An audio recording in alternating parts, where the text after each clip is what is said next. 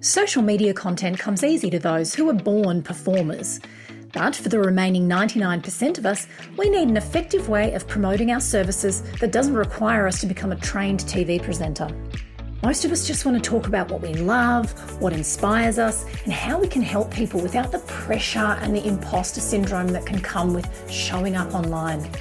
With virtual styling business tool ShopShare, you can create shoppable social media content that conveys your personality, your skills, your empathy, and your knowledge without the stress of presenting as someone that you don't feel like you are. And while you're doing that, your content is also running up commission payments for you. Join me in March alongside ShopShare TV founder Emma Enterman as we run our first content creation bootcamp.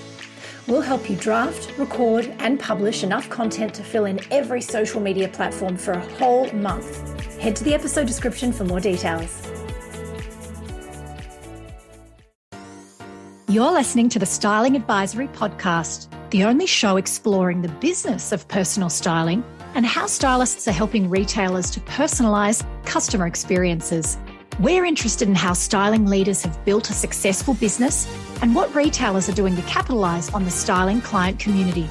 If you're a personal stylist currently avoiding doing the marketing activity on your to do list today, schedule your tea and chat with founder and host Sarah Cohen via the website. Well, welcome. Welcome, Ozuola. Thank you very much Thank for coming you. on the show. I'm excited. I'm just going to um, list off a couple of your achievements. So um, sit back and pat yourself on the back. So, uh, for all of our listeners, Ozuola Martins is one of London's most experienced image professionals. You've been doing this for 20 years. Yeah. um, you've done styling for the BBC, ITV, and Channel 4 presenters.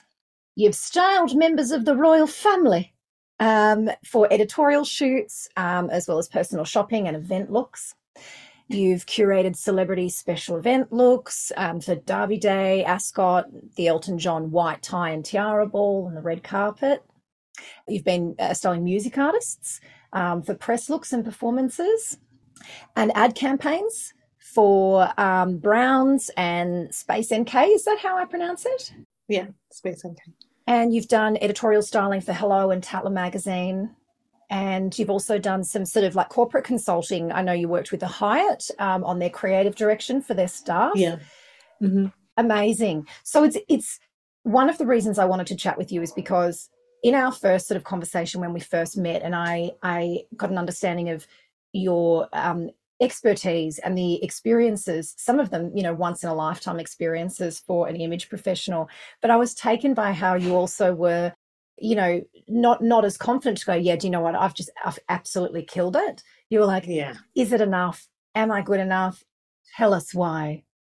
Tell us why. Why? I think even now it's still so you can reel off those things, and I, it's easier for somebody else to say it than for me to go through the things. But I, there's still a part of me that still goes, but mm, is it enough, or do I need? Should I have done more? And there were times when I used to think, oh, it's a bit over here and a bit over there, but it's not just like only red carpet or only television or you know.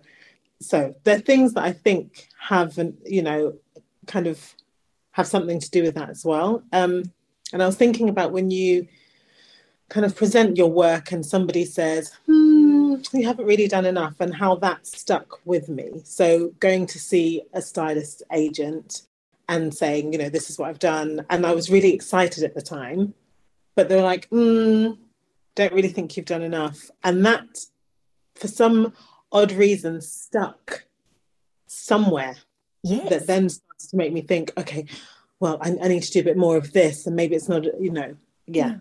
yeah. So, but then when I hear it, I'm like, well, no, there's quite a lot, but somewhere I need to unravel that and delete it. And do you feel as a stylist or an image professional that perhaps you should have focused on one area and built up your expertise and clients in there? Or do you like the fact that you've got this varied exposure to all of the subsections within the styling industry? See, that's the thing. I actually love the fact that I've got I've done a bit of this and a bit. I remember actually when I was at uni and someone said to me, "Oh, I can't wait to, you know, you know, get a job as a designer in Marks and Spencers or John Lewis, and then work my way through the company for 40 years. And I thought uh, that would just be like horrible. I love the fact that I can do something over here. And I think when I discovered freelance styling, that was like, mm, because I can do a bit of something over here and something over there. So I think genuinely, I love that about my career, about my journey, that I've done lots of bits of things, still all within styling. But I, I think having that conversation with someone saying to me, mm, and I think at that time I wanted to go more into just editorial. Mm. And for them, it wasn't quite, you know, enough of just editorial. But then I think I'd have got bored if it was just editorial. I like the fact I love working with personal clients and I love, you know, seeing the difference that you actually make in their lives. And then if it's with a celebrity, it's that mix of the personal but then the creative, like joint and that's my best place because when you're working on those red carpet looks or those um, press events, um, mm. there is a little bit more uh, flexibility with the creative direction, right? As opposed yeah. to the personal styling clients, which you're starting to focus on this year. Yeah, yeah, yeah. Mm. So there's there's more creativity, but there's also this nervous energy, which I love. From you or the client? I think for the client, they have this, you know, because they want to, they obviously want to look good. They want to, you know, for there to be good reviews of what they were wearing, etc. But for me, it's also because I'm waiting to does this look work, and do they feel confident enough to carry it off? But at the same time, what's you know what will the review be when it comes back? It's that kind of excitement that I love and I think that's I get that when I'm doing red carpet because it's a mixture of making sure that they're com- comfortable, confident, but then I can be creative at the same time. And you have, I know, this sort of incredible creative component of your brain. Then um, I wanted to share the the well, I wanted you to share that beautiful story of what you did when you were at school. Um, mm. The the sort of club that you formed, uh, which I think gives listeners an insight into um, the the journey that you're on to help people that sort of on a more one to one, you know, personal basis. Yeah. So in my first year of secondary school, I uh, met a girl. I went to a girls' school, and there was one particular girl who I just felt she was. There was just a light in her, but I felt like it was. No one recognized it, and I had this feeling that. I mean, she wasn't being oppressed, but somewhere in my head, I felt like she just wasn't being allowed to be who she was and to flourish. And I created a club called uh, GCI Girls Club for Independence, and it was really it was just for her. And so we met at break times. Hold on, what does GCI stand for? Uh, Girls Club for Independence. Well, that makes sense as you've just said it. yeah. I am so sharp. Okay, okay continue. so um, and then other people in the class wanted to join and the, so my best friend was in a different class and so we had to i well i had to open it up so that my best friend could That's also right. join but we did i mean the the club went on till i left secondary school and it was still going on for a few years. And we had a magazine we had uh, like an uh, you know an agony aunts column and it's just the way that we would do so then at that time it was you know um, writing everything by hand and then photocopying it but onto colored paper and you know it was like i don't know 10p for an issue and we made that issue come out every month. And then we would save money every time you came to the club you know you'd put 2p or 5p or something in and then we would have these like pizza and movie nights.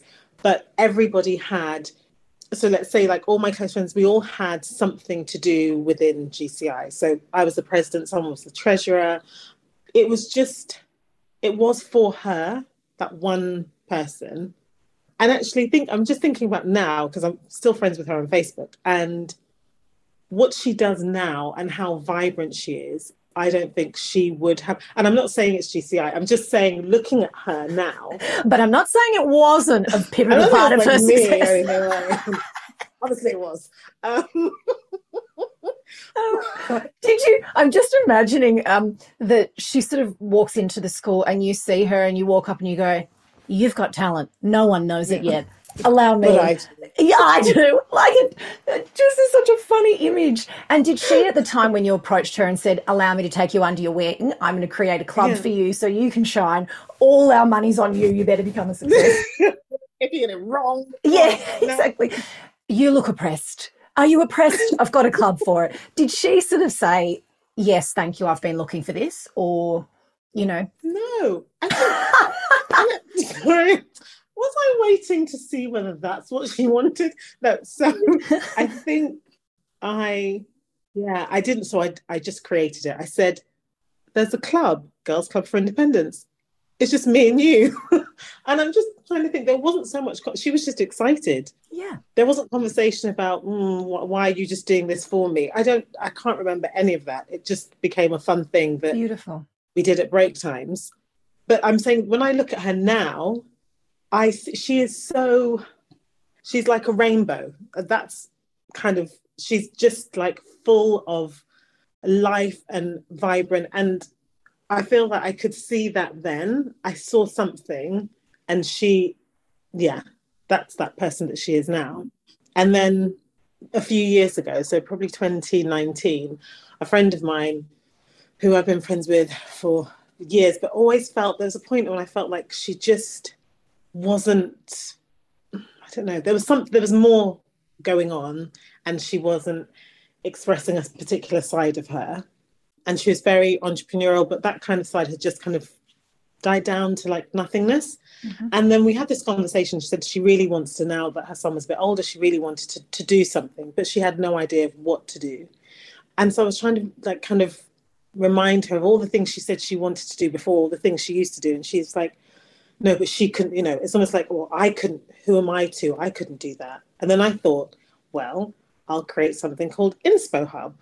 And that would be myself and some other friends who we were all kind of entrepreneurs working for ourselves, little businesses. And I just felt if she's around us at some stage, she'll get inspired and she will Blossom. yeah but it, it went it was really good because it kind of helped everybody in the group.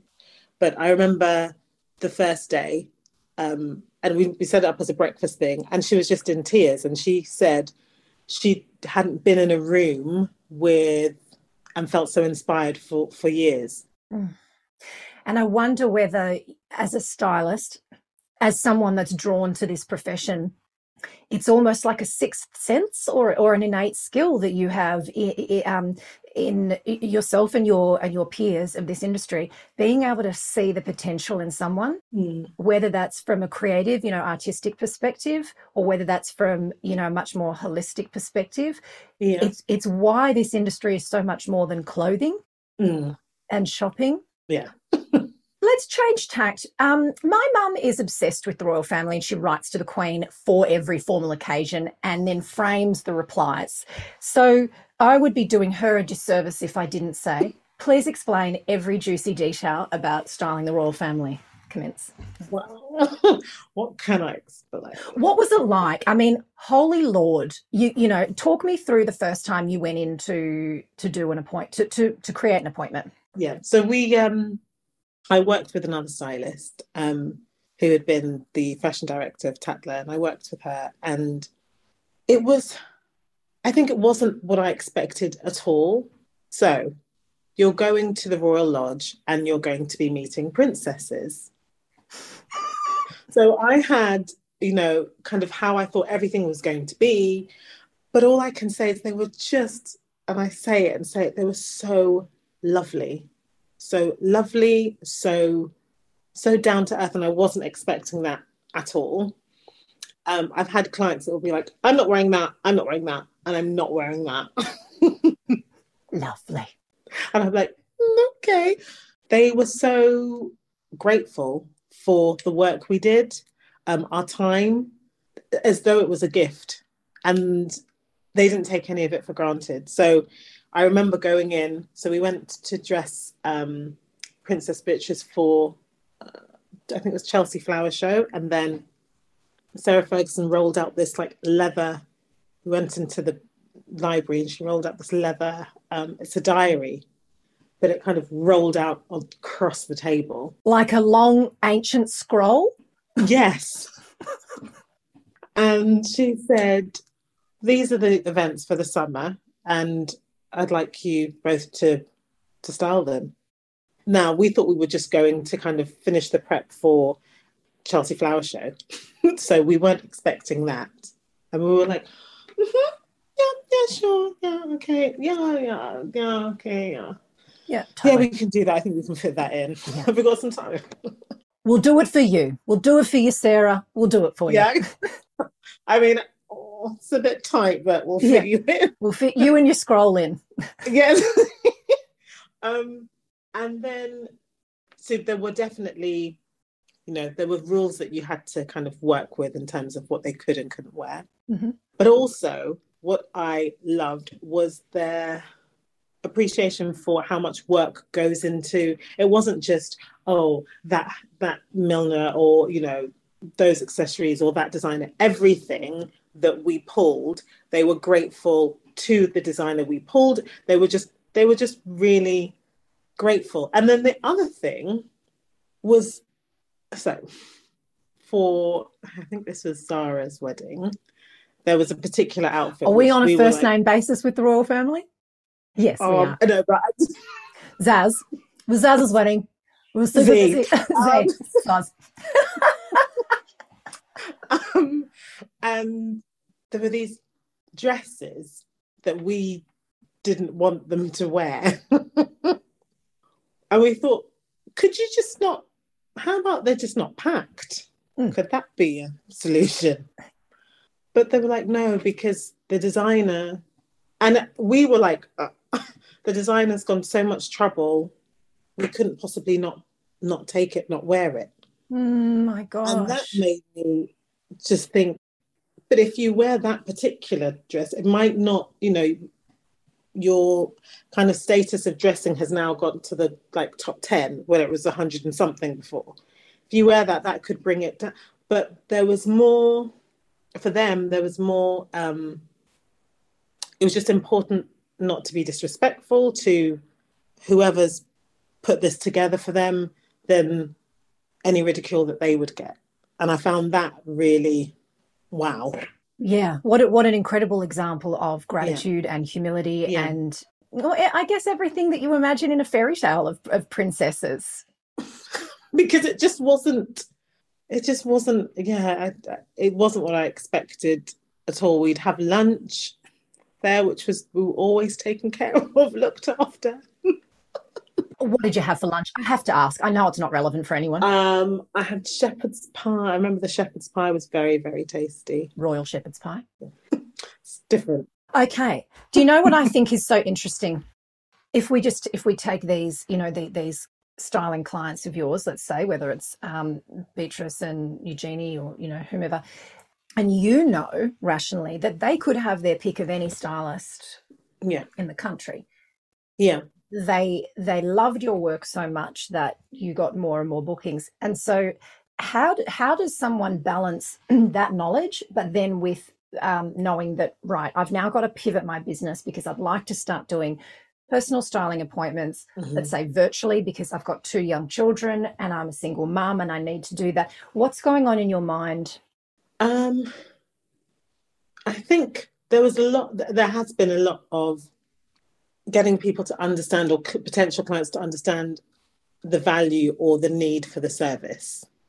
I think where it's red carpet styling, um, and there's a need because they're in that industry or they're in the, you know, yeah. they're in the limelight. There's a need for that, but then translating that to someone who's you know launched out with their own business for example and mm-hmm. and it's a completely different arena and, and they're not sure how to navigate that trying to show them that there's value in this service and not doing the diy route which i think a lot of people do. And that's always been my thing. Okay well then how do i show that them working with me is valuable not just now in the short term but also in the long term as opposed to them trying to do diy three four or five times and then ending still ending up somehow coming back to a stylist? And to be able to communicate the value of working with a stylist outwardly to an audience to a client to a potential lead it does require you to accept your own value which we know from the awkwardness of me reading out your industry achievements and you being like, I can't say them, you say them. yeah. There's this kind of, I don't know, is dichotomy the word? It's a sort of, um, listen, I don't want to sound like I'm up myself, but you really need to work with me. It's it's yeah. very hard. And when it comes yeah. to marketing, and you think, well, okay, I, I have to market my business because I need to attract, I need to build an audience, nurture them, and turn them into clients. Yeah. I need to communicate the value, but it is uncomfortable for me and I have my own doubts about my own abilities because I remember the thing, you know, I've remembered yeah. the one thing someone said. So it's a real challenge, isn't it? And then yeah. when you've only you're um you know you, you've got young kids, you're doing it all on your own, so you've only got sort of you know 15 minutes at midnight to bloody work on any of this stuff. Yeah. So has that been a challenge as well, working out how to sort of position yourself and communicate with your audience? Yeah, I think a huge challenge, and at times it's just left me stuck, almost not doing anything because you're not quite sure where to start. It was all so overwhelming. And so before I remember listening to one of your podcasts and thinking, before I listened to it, think, okay, let me just, you know, I felt, you know what, do something for your business. So I'm driving, and my mind was, okay, how many days have gone and I've said I'm going to do something for my business. I'm going to do something towards my business. There's this huge list. It's overwhelming. Do something. And I thought, right, in the car, you're going to do something towards your business. So we're going to listen to this podcast. And I was listening. And the first thing that came to me was, she's asking the questions I want to ask. because I thought, I'm just going to hear something. Okay. I thought, well, I probably won't get anything that I really want to get, but it'll still be, I'll learn something. So let's listen. Now, before working with you, it was just a mountain, overwhelming, and not knowing where to start at all. And I think that other things. So for me, recently, a couple of years ago, going through a divorce and then being a single, now becoming a single mum, that has other, you know, my work kind of had to take a back seat for a while. Um, and so that has its own knock-on effects of your confidence etc etc so then it just was an, a huge overwhelming thing that you think but i love doing this but i was just stuck completely stuck not knowing i knew there was lots to be done but not knowing you know well where do i start with it and what's the most important thing and i had all this information in my head and those are some of the things that for me have been priceless is coming away from a session and going, oh, like it's it's laid out. I can un- it's laid out. I understand it. It makes sense. But I would not have been able to pick any of that out. And a lot of it is done with me going just talking, and then you've picked out the nuggets. yes. and then it's like, oh, oh, I can do that. That it's it's there. It's you know I think that sort of speaks to the value of working with other people that can see your talent. So it's not dissimilar yeah. to the club that you created. Yeah. When someone is able to look, you know, a talk with you and understand what drives you and have a look at what you've done, it's exciting. And so it gives you that kind of, you know, energetic buzz. Yeah. And then it's just about formatting things into a kind of linear chronological order. Yeah. But it is, it is a challenge. I think also working for yourself, working on your own and doing so much on your own as a creative with, you know, with, with your brain that obviously thrives in, as you said, that energetic environment. Has that been a challenge as well? Do you think working on your own? Yeah, there's, there's two things because at times I used to think, oh, I should have, you know, an assistant or a junior stylist. But then there was this thought of, by the time I've trained somebody and all my clients, every single client I've ever had, really has always been word of mouth. Even when I've done television, it's how I got into television was, you know, from signing somebody else and they recommended me. So I've always had this thing of I wanted to maintain that reputation that I built. Mm. And so how do I work with somebody else and the kind of worry of how would I make sure that we just were still providing a particular service?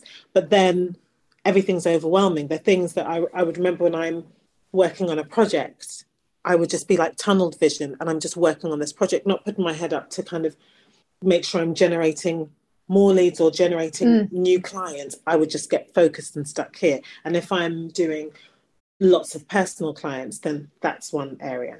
And then the kind of corporate side would wane, or I've turned and I'm doing corporate, or I'm just doing television.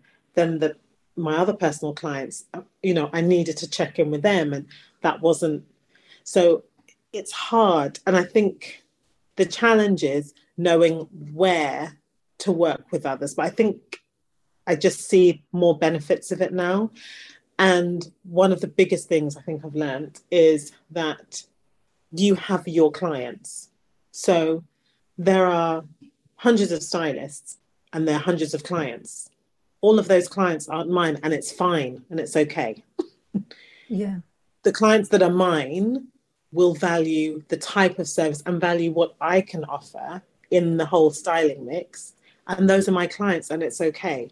So another stylist down the road could live three doors away from me, but we're still two different stylists.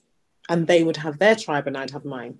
Exactly, exactly. And the uh, that that's once we realize, I think that that that entire concept that people will respond to or resonate with who you are or someone else. Yeah.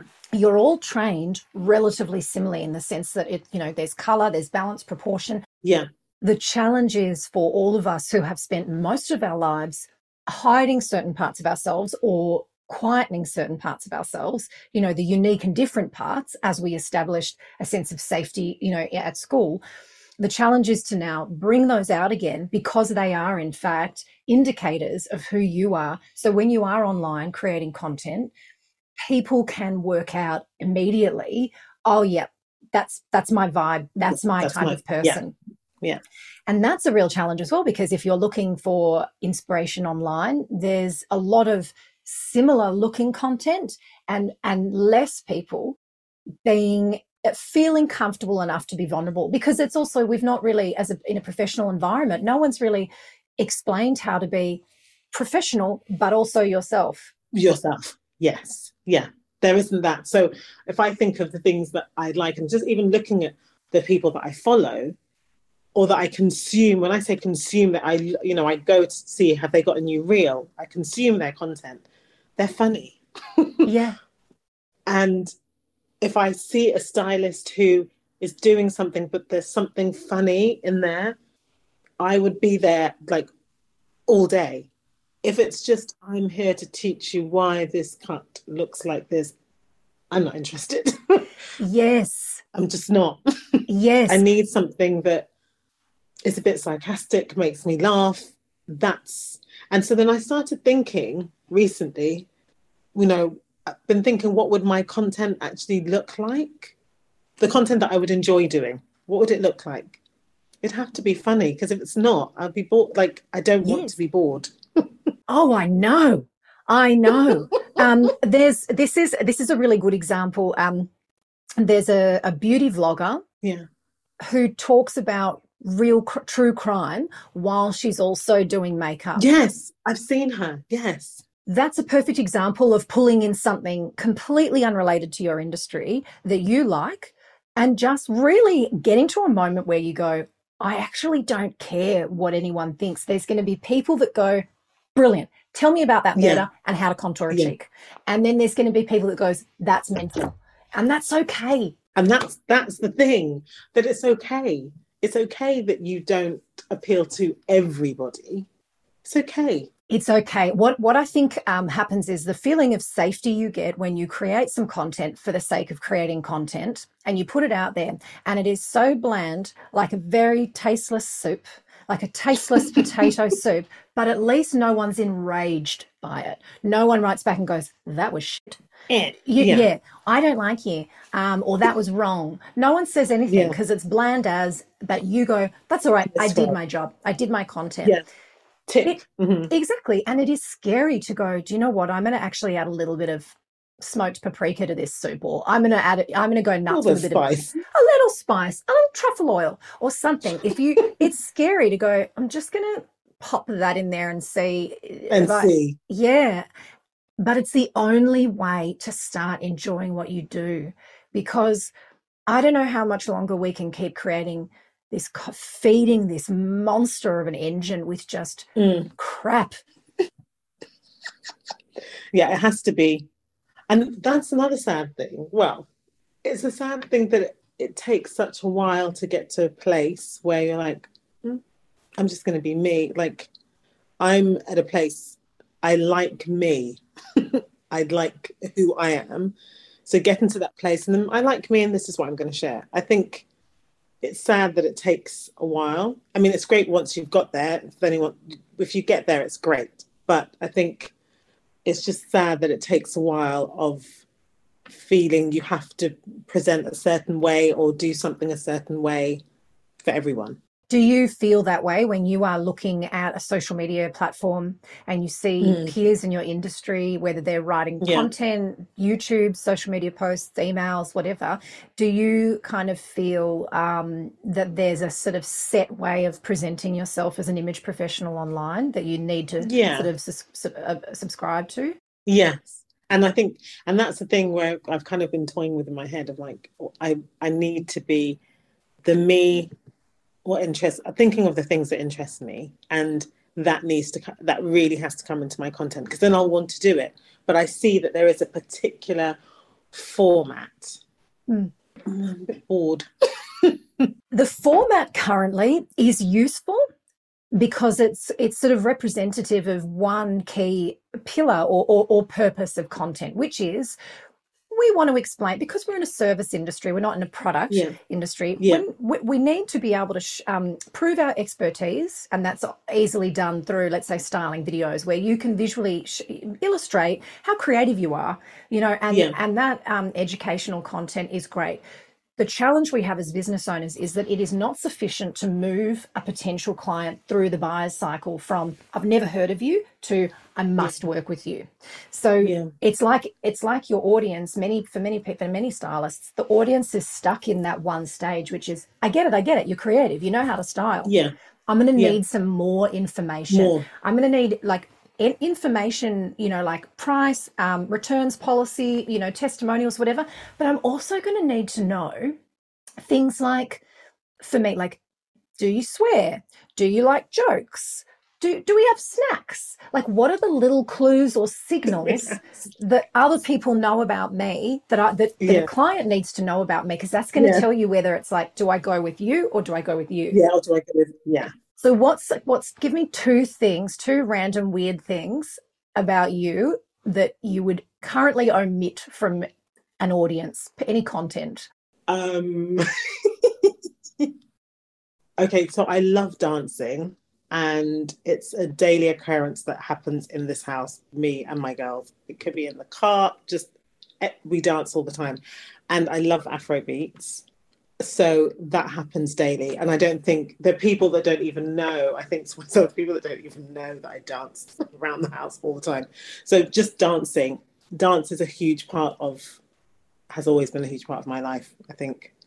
I'm just thinking back to yeah like i've always danced and all it's it happens every day. It it it's like a an oxygen So do you play it when you when you're with a client? Do you try and create sort no. of this silence? Is there? and so that's the thing. That sounds really fun. sounds really great. Mm. Um, if I was on a shoot, mm. then I might just like sneak some in because mm. it's kind of you know we're in the studio, someone's yeah. playing something. Oh, let me put on a tune. So you know, but um, and also garage, UK garage, which is kind of like it's quite old, but yeah, but I would never, I would never be, you know, going through someone's wardrobe. It just, it would be quite silent, just because I think, and I think that's almost like I think that's how it's supposed to be. Yeah. And so that's like a side of me that only like my close friends know I'm always dancing or how much I love music. I guess the best version of ourselves is the version where we feel completely unfiltered. So mm. you could be doing Afro beats and styling treats. like and yeah, and then there's snacks. There's always going to be snacks. okay. Okay. Afro beats, style, and treats. and it could be It could just be you with a snack, some Afro beats and style in a dress. some people Yeah. will get it, some people won't. People and that is won't. cool. Yeah. Okay. But you'll find that the people that get it are Mm, become evangelists for your business Yeah. because Yeah. like in marketing would say it's that it makes something really sticky makes something really like it- it's an experience that's um completely permeates all the senses you know and it's interesting and the most important part you're loving it yeah.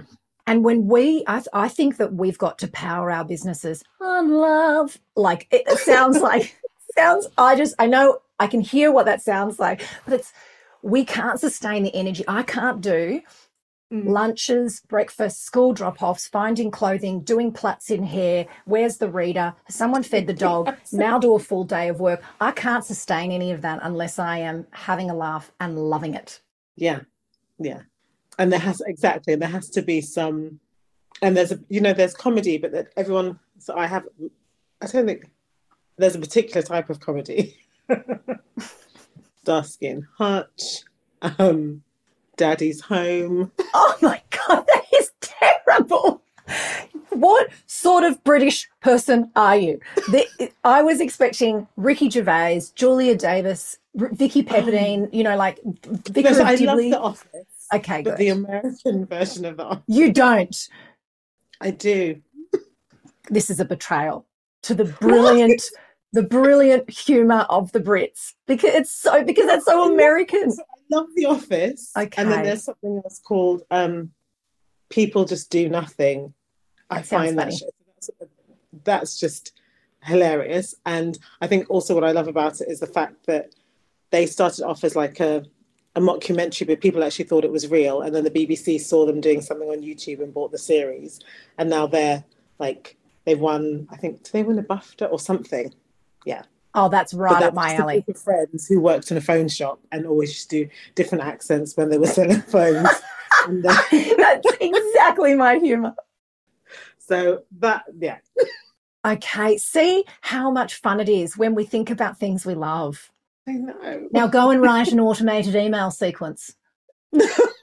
Not so fun. Not so fun. but it has, but those things have to be done. They have to be done, but no one said they have to be done the same way. There is no way. The, some of the best marketers in the world, some of the most creative people in the world, have created their own um, their own uh, philosophy, their own approach, their own Yeah. style, and it will appeal to some people and it won't appeal to and some. it won't to others. Yeah. so it's a sort of i guess you have to um, draw a line in the sand at some point and say i can either keep doing what i've been doing Mm. or i can sort of start in really really enjoying what i do with every fiber of my being and going along for the journey knowing that as soon as you become a little bit um, um, clearer and distinct amongst your peers there'll be Yeah. you- you'll be Yeah. It it will open the floodgates for people to either like you or not like you Or but not. it's okay Mm. Thank you so much for your time today, my love. Thank you. And um, for the listeners, you can tune into Afrobeats Style and Treats on Ozuola's Instagram page from tomorrow. now I've got to get something up there. Now, crack on, woman. Crack on. You've been listening to the Styling Advisory Podcast with Sarah Cohen. If you're enjoying the vibe, you can join our community of styling experts at the Styling Advisory on Instagram and Facebook. And you can watch these interviews on our YouTube channel, Styling Advisory TV. Please be sure to rate, review, and subscribe to our show so Sarah can spend more time on the mic. Social media content comes easy to those who are born performers. But for the remaining 99% of us, we need an effective way of promoting our services that doesn't require us to become a trained TV presenter. Most of us just want to talk about what we love, what inspires us, and how we can help people without the pressure and the imposter syndrome that can come with showing up online. With virtual styling business tool ShopShare, you can create shoppable social media content that conveys your personality, your skills, your empathy, your knowledge without the stress of presenting as someone that you don't feel like you are. And while you're doing that, your content is also running up commission payments for you. Join me in March alongside ShopShare TV founder Emma Enterman as we run our first content creation bootcamp. We'll help you draft, record, and publish enough content to fill in every social media platform for a whole month. Head to the episode description for more details.